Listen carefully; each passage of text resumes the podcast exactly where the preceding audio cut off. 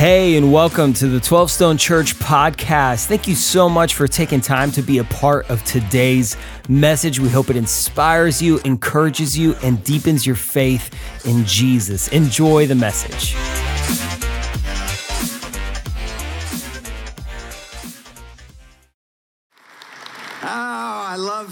Love our church. I love what we get to do together. I was just talking with uh, Chris Morgan over there, and he said, Man, you got fire. I got fired. You got fire. You ready to go get this today? I can't tell. Are you rowdy enough for today?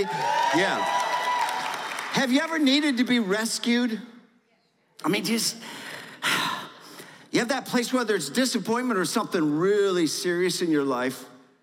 Uh, Marcia and I were talking this week. There, there was a moment when she was a teenager, she needed to be rescued uh, I guess mostly disappointment. Uh, she, she wanted to be a cheerleader back in the teenage years. And uh, so she practiced and, you know, she had those gymnastic skills and tried out and then waited for the answer, right? You know what that's like when you're waiting.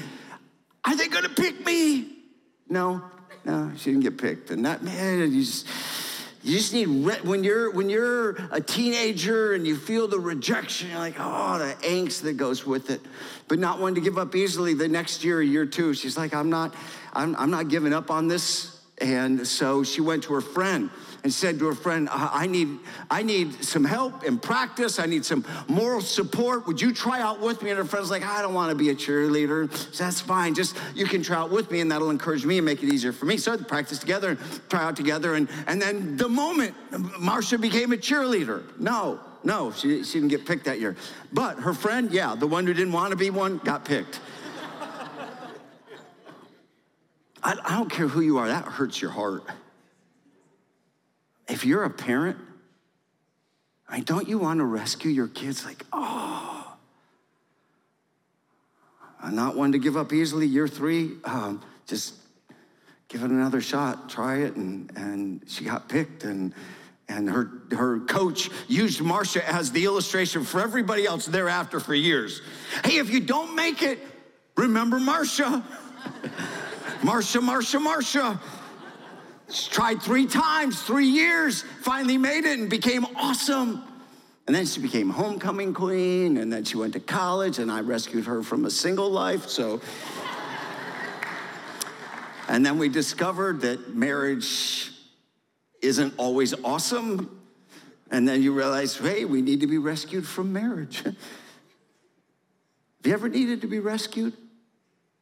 How many of you have ever run out of gas? Come on. Why do we do this? How many gas stations did you pass along the way and say, I don't have time? I've run out of gas more than once in my car. I've done on a motorcycle that makes 50 miles to the gallon. I know, I'm gifted. a recent polls say in this country over 70% of the people just, man, we need help. We're going wrong direction from economy to, to, to crime to blah, blah, blah. Our nation needs rescue. Some are feeling it uh, just, I'm doing great in work, but my marriage needs rescue. My marriage is great, but my work needs rescue. Maybe it's health. Maybe just you're just in a really difficult time of your health. And you're like, Dear God, could you rescue me?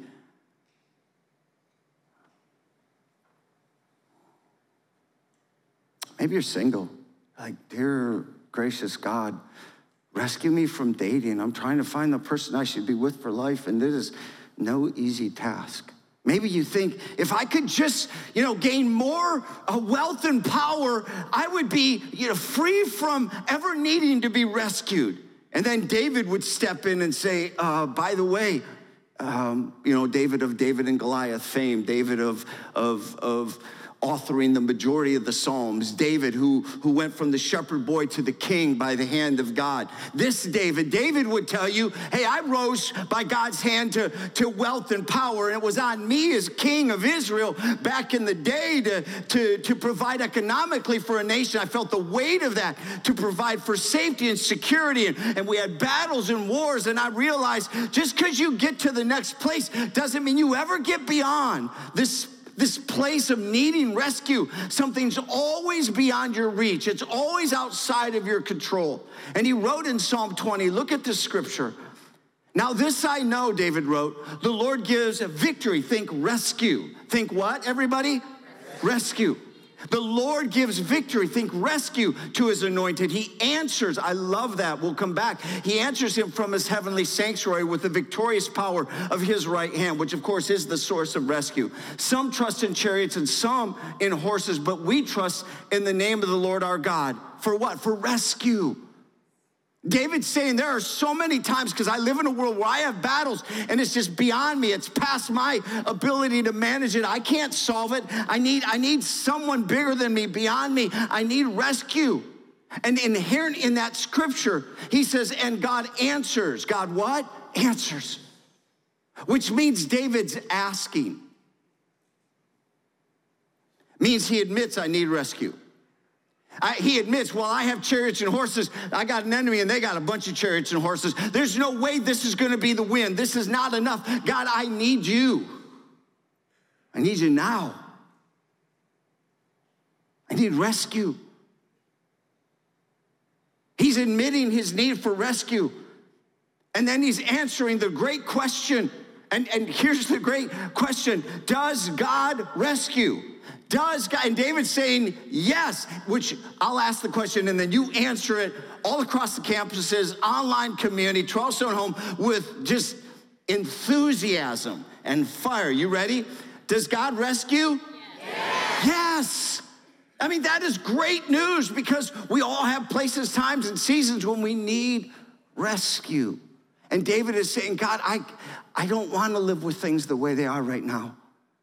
I don't want my marriage to, to be the way it is right now. I don't want my life, my family, my career, my circumstances, my health, my, my spiritual life. I don't want my character. I don't want, I don't want the world in which I'm living right now to be the way it is. God, can you change circumstances or change me or give me strength? And the good news is, you know, God rescues. And so that leads us into the scripture for the day, which is in John 13. And the depth of uh, this scripture is in the breadth of its stories. So let's get into John 13 from the Jesus Storybook Bible, and let's discover uh, from today's teaching just how wide and deep is the rescuing hand of God. The servant king, it was Passover, the time when God's people remembered how God had rescued them from being slaves in Egypt. Every year they killed a lamb and ate it the lamb died instead of us. Oh, the lamb died instead of us, they would say. But this Passover, the one that Jesus was celebrating with his disciples, this Passover, God was getting ready for an even greater rescue. See, Jesus and his friends were having the Passover meal together in an upstairs room. Pause. If you're not familiar with the Passover, let me give you context. All the way back here, the time of Egypt, when Egypt was enslaved to Israel, and they were begging God for rescue, God had 10 plagues that he brought upon the nation of Egypt. The 10th plague was the death of the firstborn. It was a judgment for sin. It was going to land on the firstborn. That was going to be true for all of Egypt and all of Israel. And yet, for Israel, God said, I have a path to rescue. Here's how it will work. If you take a one year old lamb that is without blemish and you sacrifice that lamb, the shedding of that lamb's blood, that death, can cover the death that is coming as a judgment upon the firstborn. If you will take the blood of that substitute lamb and brush it over your doorpost, when the death angel comes, when judgment comes, if the death angel sees the blood on your doorpost, the angel will pass over. The angel will what, everybody? Pass. That's why it's called Passover. Like, what is that deep biblical Passover? Passed, saw, passed over. Like, well, that wasn't complicated. I know. That's why I'm sharing it with you. So every year they would celebrate Passover this Passover means the rescuing hand of God. Now they're celebrating Passover. So we're in the story, they're celebrating it. It's some 1250 to 1500 years later from the moment with Egypt and they're still celebrating the Passover. But Jesus' friends were arguing about what? They were arguing about stinky feet. Stinky feet? Yes, that's right, stinky feet. Now, the thing about feet back then was that people didn't wear shoes. They only wore sandals, which might not sound unusual, except that, well, the streets in those days were dirty. And I don't mean just dusty dirty, I mean really stinky dirty.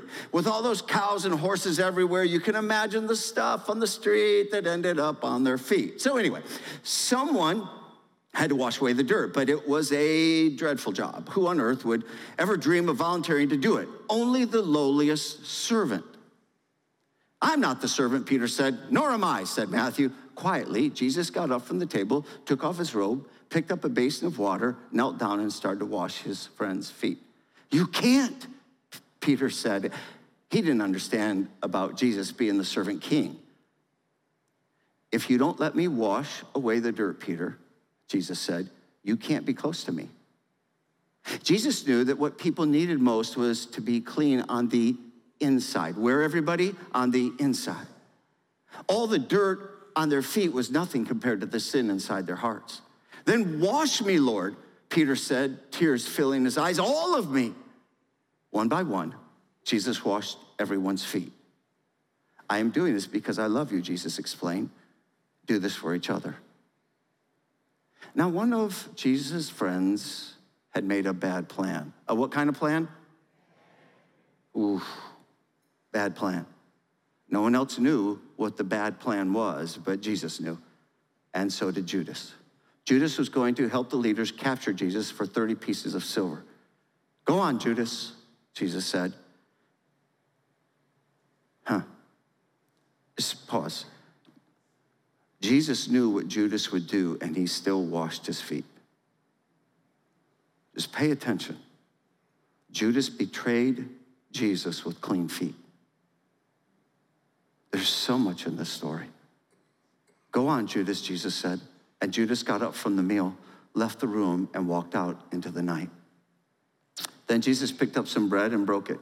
He gave it to his friends. He picked up a cup of wine and thanked God for it. He poured it out and shared it. My body is like this bread. It will break, Jesus told them. This cup of wine is like my blood. It will pour out. But this is how God will rescue, will what, everybody? Rescue the whole world. That includes us, by the way. My life will break and God's broken world will mend. My heart will tear apart and your hearts will heal. Just as the Passover lamb died, now you see the parallel, just as the Passover lamb died, so now I will die instead of you. My blood will wash away all of your sins and you'll be clean on the inside in your hearts. So whenever you eat and drink, in other words, the Lord's Supper, communion, Jesus said, I've rescued you. Remember that I've rescued you. Jesus knew it was nearly time for him to leave the world and go back to God. I won't be with you long, he said. You're going to be very sad, but God's helper will come. And then you'll be filled with a forever happiness that won't ever leave. So don't be afraid. You are my friends. I love you. Then they sang their favorite song and walked up to their favorite place, an olive garden. In this scripture is the depth and the breadth of the rescuing hand of Jesus. And we're going to highlight four of them. And again, we're just, we got to hit the breadth because that's where the depth is. So here are the four. Jesus rescues from self serving. Just grab your phone wherever you are at the campuses online. If you just like get these four down, meditate on these, absorb these. Jesus rescues from self serving. Jesus rescues from bad plans. Jesus rescues from helplessness. Jesus rescues from sin and death. And listen, David knew he needed rescue, so he asked. Are you asking? I mean, you might know you need rescue. You might even know that God rescues, but are you asking? And that's how we're going to close the service today. We're going to have a sacred moment of asking to the very things where Jesus rescues. And you might find yourself standing on any one or more of those and saying, I need rescue. But you got to ask. Let's talk about them. Number one, Jesus rescues from self serving. Your feet stink. That's the story. That's what's going on among the disciples. They're hanging out together, they're at the Last Supper, and the dialogue is, well, your feet stink. And, and, and, and you, you, if you're not familiar with what's going on, the, the framework for how they would have been at the table would have been a U shaped table. It would have been a very low table. They would have reclined to dine. So you recline to dine, you lean on your left elbow, and you eat with your right hand. And so the next person is right in front of you, and your feet are fairly close. And so when the feet stink, I mean, you all know the feet stink. They're all aware. Y'all's feet stink. Now, just this is a moment for the pause. What was going on in their heads, perhaps, is no doubt what goes on in our heads. We do this in our marriage, we do this in our family, what I'm about to say. What was happening in that room, I think we do in the church still. We do it in small group. We do it with serving teams. We do it with co-workers. We do it in neighborhoods. We do it community. Here's what we do. We're in life. We get around other people, and it's like, man, you stink.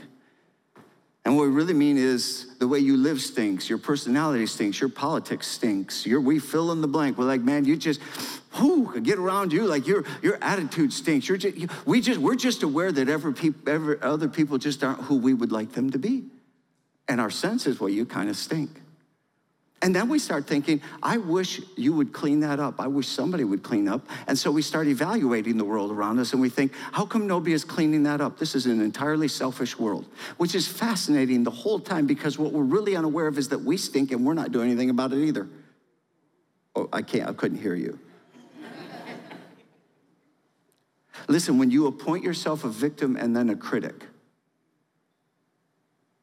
you're unaware that you stink, your sin stinks, your attitude stinks, your choices often stink, and you're not doing anything to help anybody either.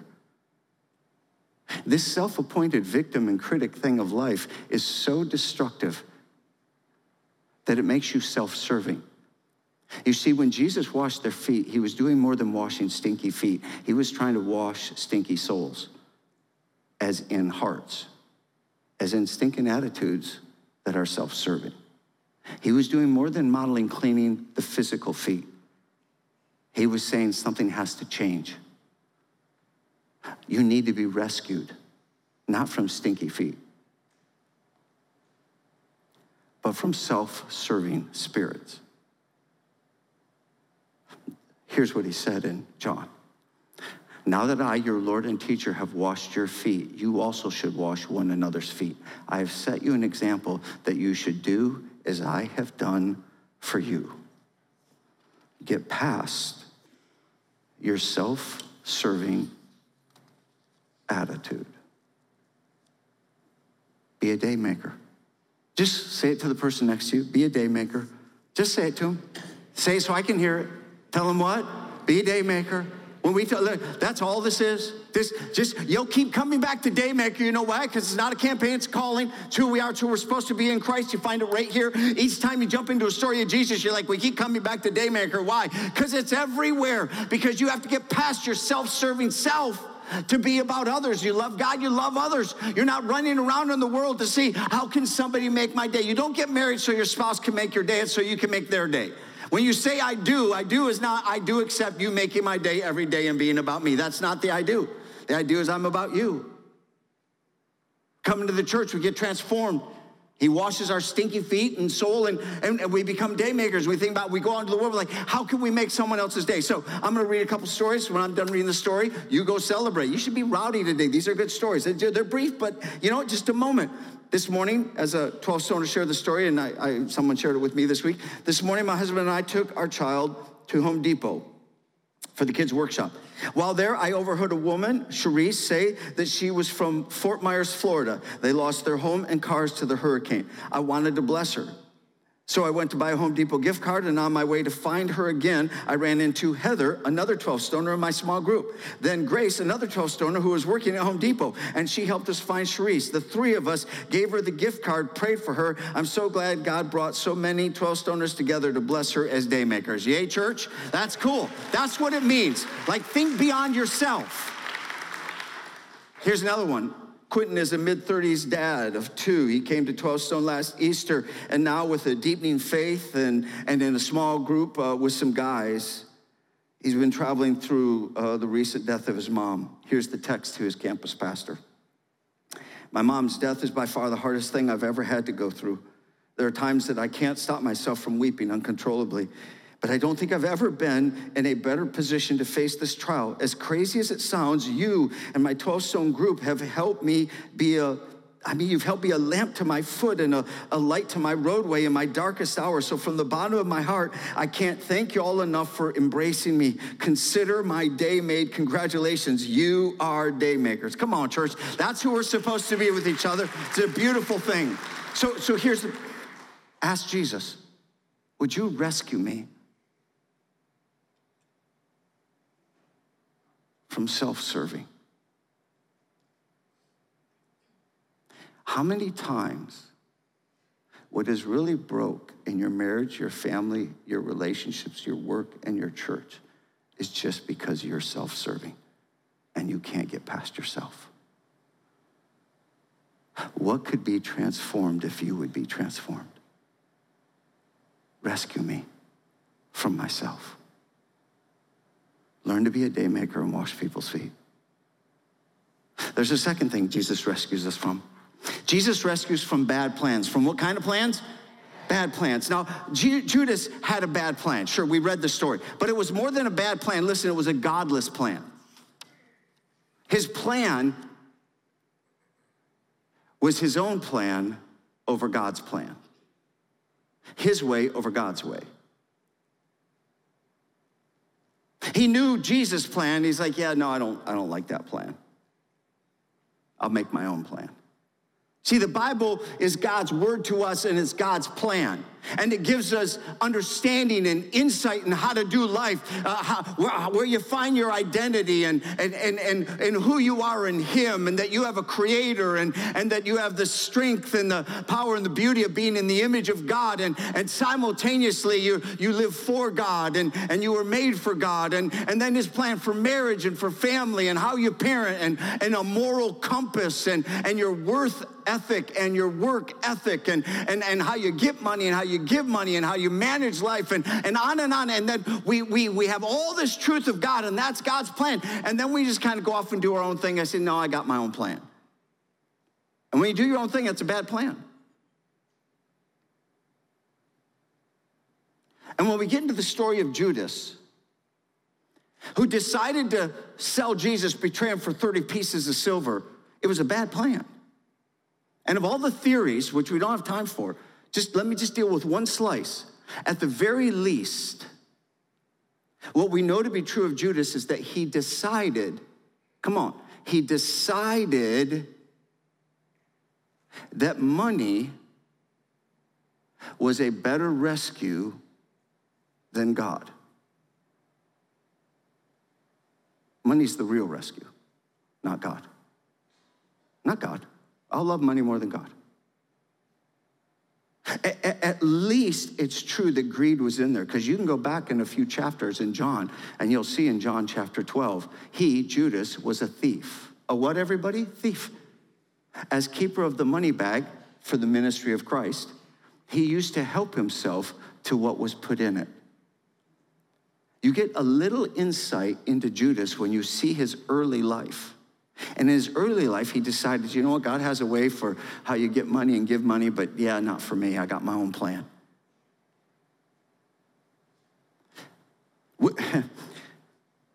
You, you, won't, you won't get money or give money God's way. The moment you decide that you, you love money and that's the real rescue. See, whatever you think is the rescue is what you worship. Did, did you get that?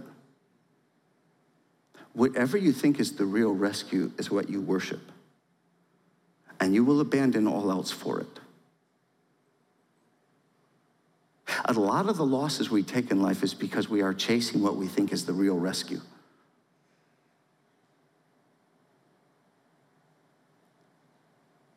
See, Judas before he ever took 30 pieces of silver, he was just taking one piece of silver at a time.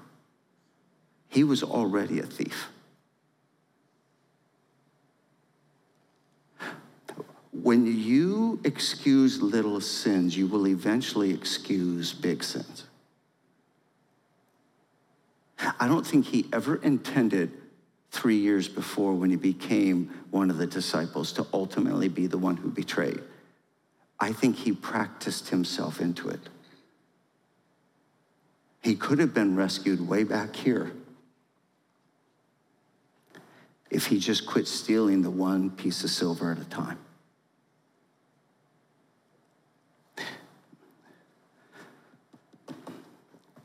See, the thing that set David apart was David fought to follow God's plan. Look what he wrote in Psalm 119. Your word is a lamp for my feet and a light on my path. See, apart from your word, I'm going to have bad plans, but I'm going to plan my life. I'm going to plan my moral compass. I'm going to plan my ethics. I'm going to build my marriage. I'm going to build my self worth. I'm going to build the way I get money and give money. I'm going to build the way I do career. I'm going to build my life on your word. Previously, in verse 11 of this same chapter, he said, Your word I, have I hidden my heart that I might not sin against you. Why? Because it's, it's going to cost you. It's a bad plan. So ask Jesus, rescue me from bad plans, right? I mean, that's a good prayer. Rescue me from bad plans. We'll take a moment for that prayer today. Maybe that's your prayer. Three, Jesus rescues from helplessness. He rescues from what? Helplessness. Thank you. That was enthusiasm. That's what I'm looking for over there.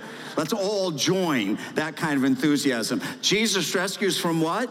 Helplessness. So we, we've, we've, we are all in need at times to be rescued. But I wonder if you are aware that, that Judas hit helplessness. He betrayed Jesus, and then he realized that he had betrayed the Son of God to a false trial and death. And when he did, he regretted it. Now, let me just pause right here. He regretted it. That's not the same thing as repentance. Do not confuse those. Regret is when you realize what you did is stupid and you lost more than you gained. A lot of us regret. That's not the same thing as repent. Repent is when you confess that it is sin and you turn from the sin and turn to God and follow Him.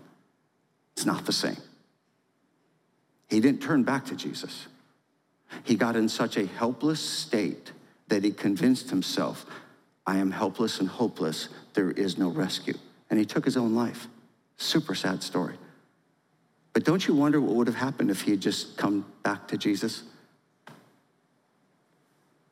I mean, don't you know that it's the nature of Jesus to rescue us and forgive us and restore us?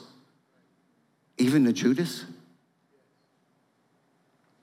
I imagine if he had come back and said, Rescue me, I'm helpless, that Jesus would say, I can, I will. Peter, he denied Jesus. And having denied Jesus and being helpless and hopeless himself, and like, I don't know where to turn, I'm beyond my reach, I, I can't solve what I've done. Jesus restored him no wonder Peter wrote later in 1 Peter chapter 5, cast all your anxieties upon him, Jesus, because he what? Cares for you. Because he what? Cares for you. Again, because he what? Cares for you. Well, you have anxiety in life, but know this. He cares for you. So you're not alone, you're not on your own. You don't have to carry this all all on you. Oh, this is I'm all, me. No, Jesus rescues from helplessness. That is really good news. I mean, sometimes I don't want to admit I'm helpless. I don't want to admit I'm in a place where I desperately need him. That's okay. He, he rescues from helpless. That's really good news. If you pull a Judas, turn to him. He rescues from helpless. If you pull a, if, if, if you pull a, a, a Peter and, and you deny that, he, you're helpless, Run to him, ask him, rescue me. If you're David and you're in a war and you might have chariots and horses, but there's more on the other side, rescue me. That's who he is and what he does. And why would you go to him? Because he has no anxiety. Just so you know, he's never been anxious. God's never been up there. I just, I do not know what I'm gonna do. I don't know. I've given him plans like he doesn't know what he's gonna do, and he's not taking them usually, but I have really good ideas for him. He's never been anxious. He's never asked for advice. He's never been helpless. He's almighty. He rescues and he cares for you. Ask him. Maybe it's health issues. Maybe it's marriage. Maybe it's finance. He cares for you. I was reading recently that the Gen Z generation, which is between 10 to 25 age roughly right now, that that is the most anxious generation. If you're in that generation, that's rough. My 19 year old is in the middle of that generation, and, and I'm, I'm sure all that's gone on and the very real mental health issues in our country and in this world makes some of us feel quite helpless. Well, good news, He rescues from helpless, and He cares for you. I don't know if you really are the most anxious um, generation. I know I've had conversations with my kids and my 19 year old, and they read things in media like right now we're in an inflation that is um, the worst it's been in 40 years. And when my 19 year old hears that, you know what he says? That is the means it's the worst it's ever been in my entire life. My, that's true, son. You know what I hear? Let, let me read the article. The annual inflation rate stands at an, an unadjusted 7.1, the highest 12 month change since June of 1982. So I get to say to my son, You know what I hear? I hear 1982, which seems ancient to you. But in June of 82, I graduated from college and was trying to get a job. What they're referring to is when I was the equivalent of a Gen Z and it sucked way back then all the way back here when I was trying to get a job. See, when you say it's as bad as it's ever been, except 40 years ago, I'm like, yeah, I was there. I was trying to get a job, which I couldn't get. And that's the year I got married, and inflation was horrible. Now I've worked 40 years. Guess what's coming? I've waited 40 years.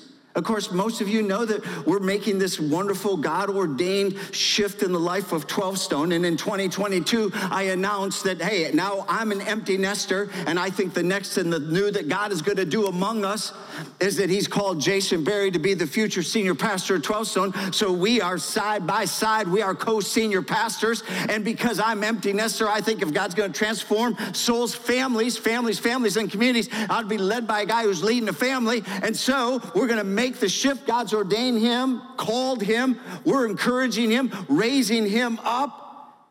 He's next. I know my role in that. By the way, some of you say, Oh, congratulations, you're retiring. I'm not retiring. When we make the transition this next summer, some of you have heard about that. We make the transition, become sole senior pastor. I'm going to be founding pastor. I'm still here. I'm here for the next three years at least or more. I'm still working full time. I'm not, listen, I'm not retiring. I'm repositioning. But when I'm doing it, I'm doing it all at this stage in the midst of the worst inflation. So here's what it means it means when I come to this season of my life, it sucks now, inflation, and it sucked back there when I started. I don't think Gen Z is the only generation with anxiety. That's all I want to say. I think the whole world, I think we all know anxiety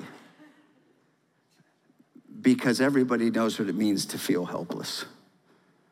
And God rescues. David knew to ask. Ask. I love this story.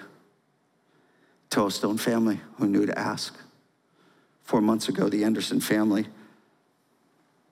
well, the dad, Bob, Bobby, lost his job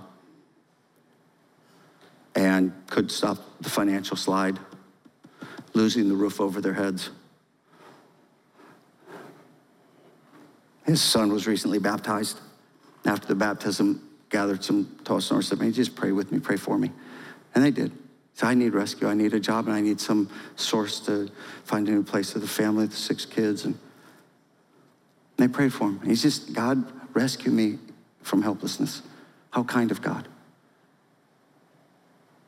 And then one conversation led to another, and people from that prayer time talked to somebody else and somebody else and asked a friend, Hey, do you know a place that a family like that could, could find a new roof over their head and a place to rent? And, and this guy said, You know what? I don't know the Anderson family, and, and, and, and I don't know a place. He said, But God's stirring in me. Maybe I should help him be a daymaker. I think I can financially assist. He said, Let me go talk to some friends. And he and several 12 Stone friends took just a little quiet private offering and put over $8,000 together and handed it to the Anderson family, which helped them dig out of their circumstance. Yeah, just hang on before you? You should react that way. It's that good. Just hold it. Just like get ready, okay? And in the kindness of God, soon after, got the job he was looking for in his field, and so has a roof over his head and a job. Now you can say, Yay, God, God rescues. That is the kindness of God. All right, we got to keep moving. Let's wrap it up. Let's get to this. Number four, Jesus rescues from sin and death. Jesus rescues from what, everybody? Sin and death. So they're at the Passover, and Jesus takes the bread and he breaks it and tears it and says, That's what's going to happen to my body broken for you. And the cup, that's symbolic of my blood that will be shed for you. I am the Passover lamb who will pay the price for your sin so that you can be rescued. And if you will repent and turn to me, my sacrifice will brush, so to speak, his blood over the doorpost of your heart so that when judgment comes, it sees the blood of Christ and passes over. And you go to eternal life. Listen, the church is not a bunch of religious people who are self righteous. This is a rescue station for people who've been restored by the body and the blood of Jesus Christ. Amen. It's who we are. This is all we have. This is our only hope. This is a rescue station. That's what we do. Let me just give you one story to celebrate and then make the point.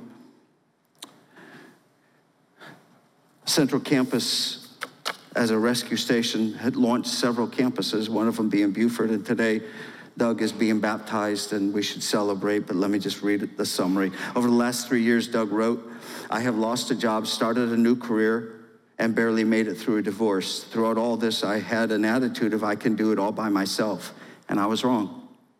I stepped completely away from any faith and believed only in myself. I became isolated and depressed. I was at my breaking point and lost my how to, and, and lost for how to fix my life. I reluctantly agreed to go to church, but wasn't sure someone like me would ever be welcomed. When I walked into 12 Stone, I was immediately welcomed. I felt the walls of doubt and my faith begin to break down, and I was flooded by peace and I was home. So, Doug has come to Christ and today is being baptized. And what does all of heaven do when someone comes into the kingdom? Yay, Doug, congratulations. We celebrate with you. See, we're a rescue station. And I want to give you just a picture of what it means for us to go next in this whole investment in the kingdom as a rescue station. See, we launched Jackson County campus, and that campus is really an expression of what happened from Central Campus several years ago that got planted and established. And Central Campus then launched a circle, a ring of multiple campuses around, and they're all rescue stations. All what, everybody?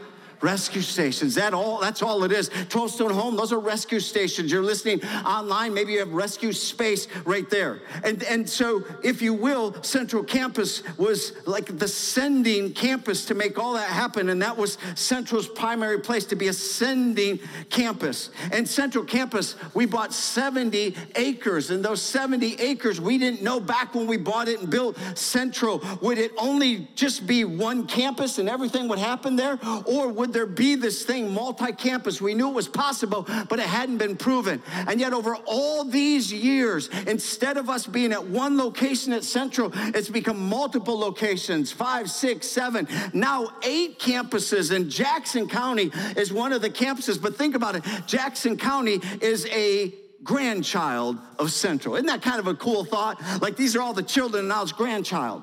And we knew when that happened that there would come a time when we get to reset Central as its own unique, distinct campus like all the others. And in so doing, that therefore we don't need all 70 acres, we have about 30 acres that we're not using.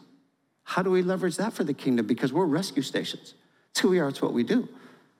And we've been in a conversation for how to leverage that to advance the kingdom as rescue stations. which means that, well, three things have to come in play. What is the vision for 12 Stone? What's 12 Stone's vision for how we go forward to accomplish what God's called us to do? And we got 30 acres over here. How do we leverage that acreage for the kingdom? Now, all of this conversation is sitting on a website that you can go listen to. I put together four videos, Q&A, cool stuff. We're fired up about what God's about to do next for Central Campus, but I'm just giving you the highlights. How do we go next, uh, push forward for what God has for, for 12 Stone? And we have to do that inside of Gwinnett County because, well, we're, that's where God has called us and that's what we're sitting in. And then, and then there has to be some kind of what do you do with the land? And so there's development. And so here's kind of how the conversation has laid out. How does Central Campus fulfill its purpose and its vision? Well, some of the conversations have been uh, development wise uh, with uh, like an Amazon. Amazon wondering, hey, would you sell the whole 70 acres and leave Central leave what's going to become the Lawrenceville campus because Central is going to become Lawrenceville because it gets to become its own unique identity? Would we just walk away from the whole property and like let Amazon buy it and make it like a last mile? And the answer is no. We've been called to that territory. We're keeping the 40 acres and we're staying centered there as part of our commitment, part of our calling. Then there have been other conversations. Would we go, would we go multifamily? Would we expand to that for, for development like some other churches down the street have sold their whole land and they moved away away because it's becoming kind of down 20 and in the center of Gwinnett's become more suburban to urban and, and not knowing how to adjust to that. We, we, we, well, just they sold all their land and they're going somewhere else. We're not doing that. We know how to adjust, how to be kind of suburban, urban, so we wouldn't sell the whole property. But a developer has come along who said, Oh, we'll take the 30 acres and we'll go multifamily, bring people on your property. We love that idea. And that makes complete sense to Gwinnett County because that's what they're doing down 20. And so we would welcome people onto our property sell the 30 acres to them, leverage that exchange of finances and funds to refurbish Central Campus and help fund Jackson County. What a really smart kingdom use of the 30 acres, exchange it and keep building, if you will, rescue stations for the kingdom. Well, that's part of the vision that we're chasing as a church. And you can go listen to all that on our website. Go check it out, it goes live today pretty fired up about what God is doing, but don't think that I'm talking rescue stations as a brand new thought from today's teaching, just because it's in the scripture of today's John 13. It's in our name. That's where 12 stone comes from.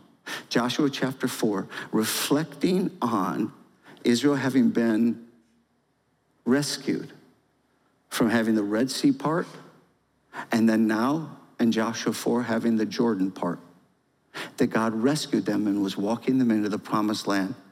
And then each tribe took a stone from the center of the Jordan and stacked it 12 stones as a memorial to the power of the rescuing hand of God. Look at this scripture.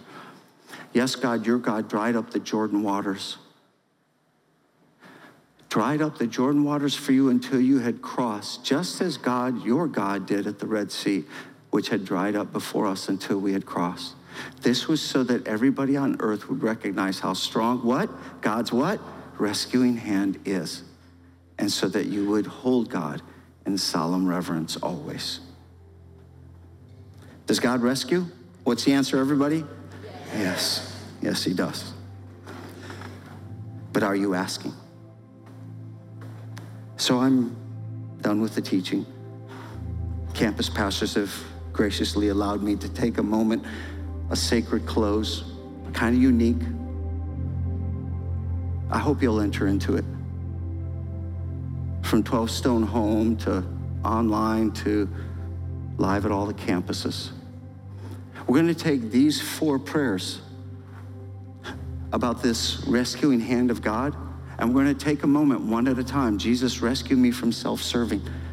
And if you're at a 12 stone home, you just raise your hand if that's your prayer and you offer your prayer God, rescue me from self serving. If you know that's God, I need to be released from some of this, become a daymaker, or the like, whatever it is, you, God's got to reorient something in you. Maybe it's in a key relationship and the like. But hey, if you're at a campus, listen carefully. If you're at a campus, I'm going to ask you to stand. Not yet, but I'm going to ask you to stand for that prayer. And you offer to God your prayer, rescue me from self serving. Then I'm going to have you be seated. And we're going to have a next prayer. And the next prayer, the second prayer is going to be God, rescue me from bad plans. And if that's you, I'm going to say, just stand. And that'll take some courage on your part. You'll stand and I'll pray over you, but you'll offer your prayer to God. God, rescue me from bad plans. And then we'll go to the third one, rescue me from helplessness. So we'll have you seat after the second one and stand for the third one. If, that, if that's you, maybe you're going to stand on more than one, that's fine. And you offer your prayer, God, rescue me from helplessness. And then an invitation, God, rescue me from sin and death.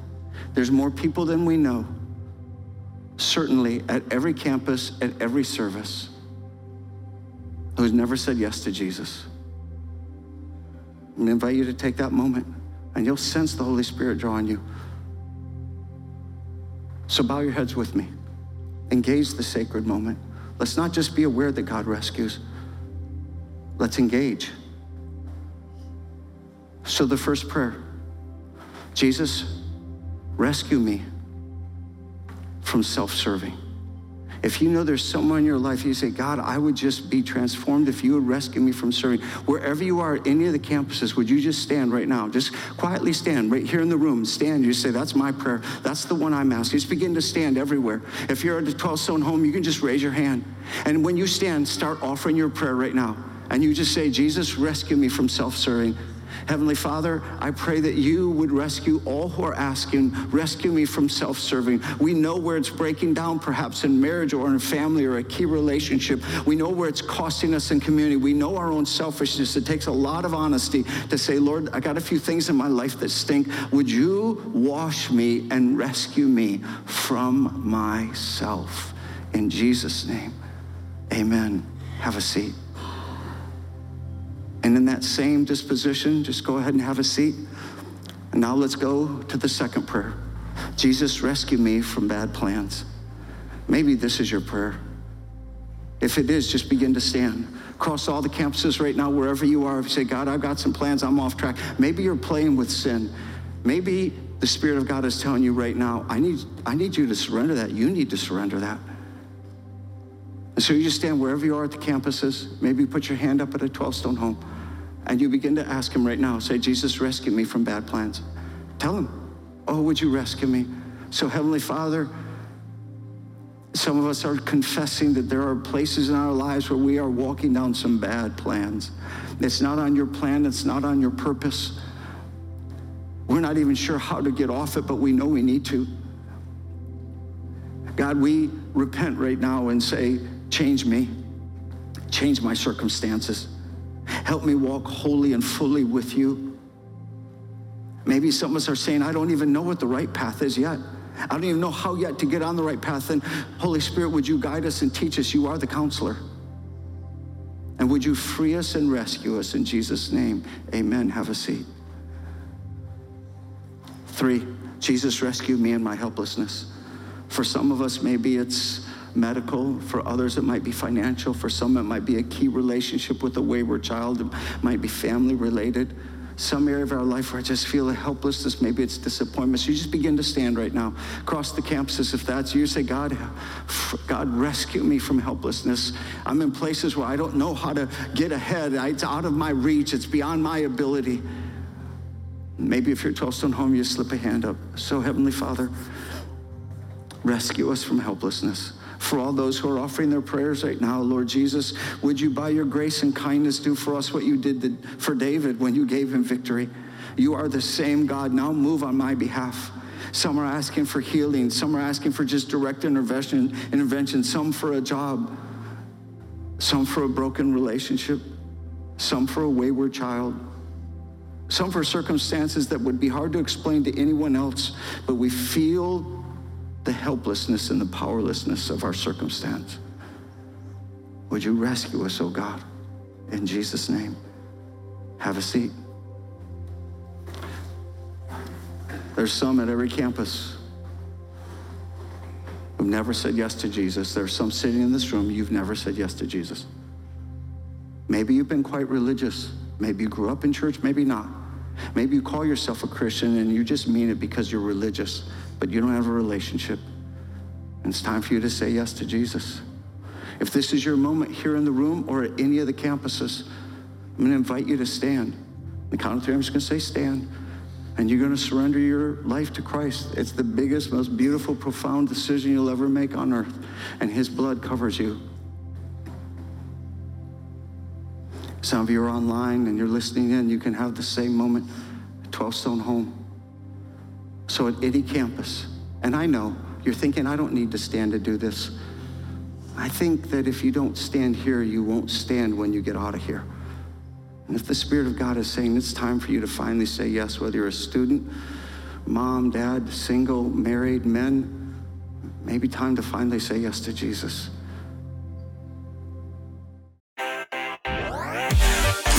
Thank you again for spending time with us today. A special thanks to those of you who generously give through 12 Stone. It is because of you that this ministry is possible. And if you want to learn more about 12 Stone, make sure you follow us on social at 12 Stone Church and check out a location or a watch party near you.